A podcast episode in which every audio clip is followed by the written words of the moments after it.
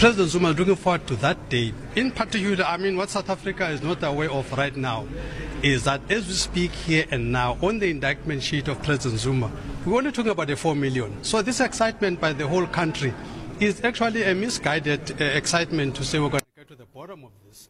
The real culprits are not even in the space. So for President Zuma to take the stand, hopefully, we're going to talk about the billions that uh, uh, Delil spoke about. Uh, in parliament. Those are the billions that people should be worried about.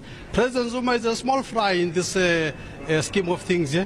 His issue is. Uh, I beg your pardon? I'm saying even 4 million counts, it doesn't matter the amount. Uh, no, no, no, no. It's just, it's just a, a, a, a allegation which is not even linked uh, to any particular contract. You see, you should be able to be in a position that says, here is 4 million on the table, here is this contract that uh, you enabled, and all of that. None of that is on the table. It's just wishy-washy story that has been put here by the NPA, which uh, President Zuma will easily respond to. But I'm trying to say to you today, the key issue here are the billions of rands that were uh, uh, squandered somehow, somehow in the in the in the in the in the arms deal, and the beneficiaries of those billions is not President Zuma. So this case must focus on who are the real beneficiaries of these billions. It's not President Zuma. So we're looking forward to, uh, to that day. This four million is a really non-issue. President Zuma will explain will explain that uh, very easily. I mean, in that four million, by the way, part of what is included are just things like car wash bills that are part of this thing, dry clean that is part of this thing. It does because it's happened over years. So it, when you think it's four million, the impression is given that uh, a chunk went in. No, it's just a collation of uh, uh, rats and mice uh, over years. It, it comes to that amount. But none of that, President Zuma will make the case here that none of that is corruption related. And that was Mzwanele Manyi, spokesperson for the Jacob Zuma Foundation. Um, now, in case you missed it earlier, the reasons for the latest postponement uh, as handed down by Judge Koen.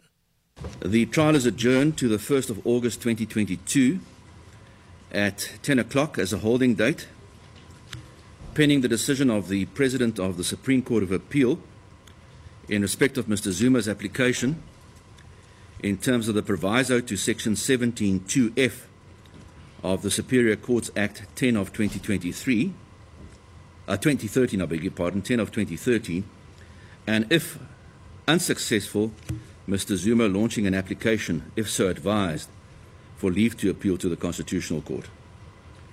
Two, the adjournment is granted on the basis that if the application, in terms of Section 17.2f of the Superior Courts Act, has been determined by the 1st of August 2022, and no application for leave to appeal to the Constitutional Court has been launched, the trial shall resume at 10 o'clock on 15 August 2022 and shall thereafter continue until 16 September 2022 and again from 7 November 2022 to 2 December 2022.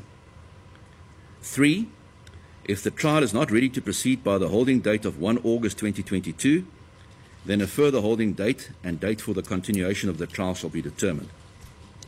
Four, on the basis that the accused undertake to appear on the 15th of August 2022, if the trial is to resume on that date, Mr. Zuma and the representative of Thales are excused from attendance on the 1st of August 2022. Five, the counsel of the parties who will be representing the accused at the trial are requested by 8 June 2022 to provide a list of the dates of prior judicial commitments when they will not be available for the continuation of the trial during the second term of this court for 2023. And that was Judge Piet Koen at the High Court in Pietermaritzburg explaining the reasons for the postponement for this uh, latest postponement in the corruption case against former President Jacob Zuma.